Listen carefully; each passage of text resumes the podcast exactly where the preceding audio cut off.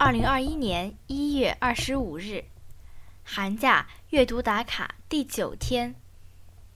博洋给孩子的《资治通鉴之战国风云与大秦一统》第二章：商鞅变法。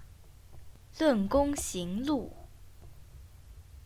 公元前三四零年，公孙鞅告诉国君赢渠梁，秦国与魏国以黄河为界。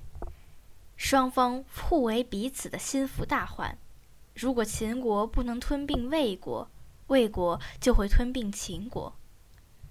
现在魏国连年被齐国击败，一些附属国纷纷背叛他，秦国可以利用这个时机向他进攻。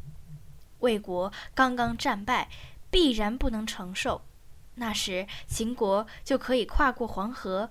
再凭借山川的形势，进而控制东方的诸侯国，这是天子之业。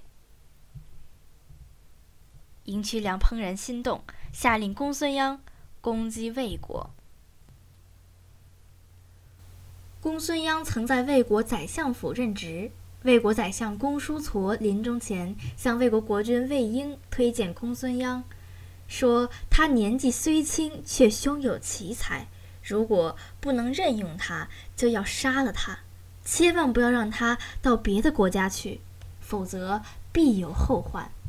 但是魏婴没有听从公叔痤的忠告，这才让公孙鞅到了秦国。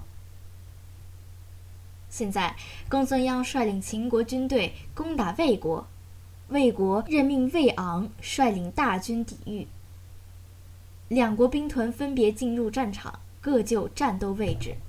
公孙鞅派人给魏昂送去一封信，说他希望用和平的方式解决两国的纠纷，要求与魏昂见面谈谈。见面以后，就在盛大的宴席上，公孙鞅并发动伏兵，将魏昂生擒。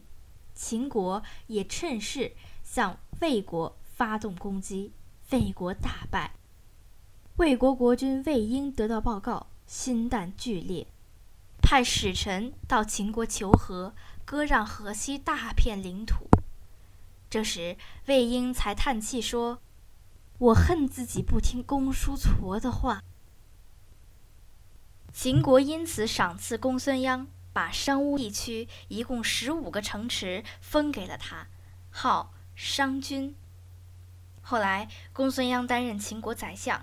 他处理事务手段残忍，怨恨他的人日益增多。他在渭水河岸审理诉讼，立判立决，杀人无数，渭水河都成了一条血河。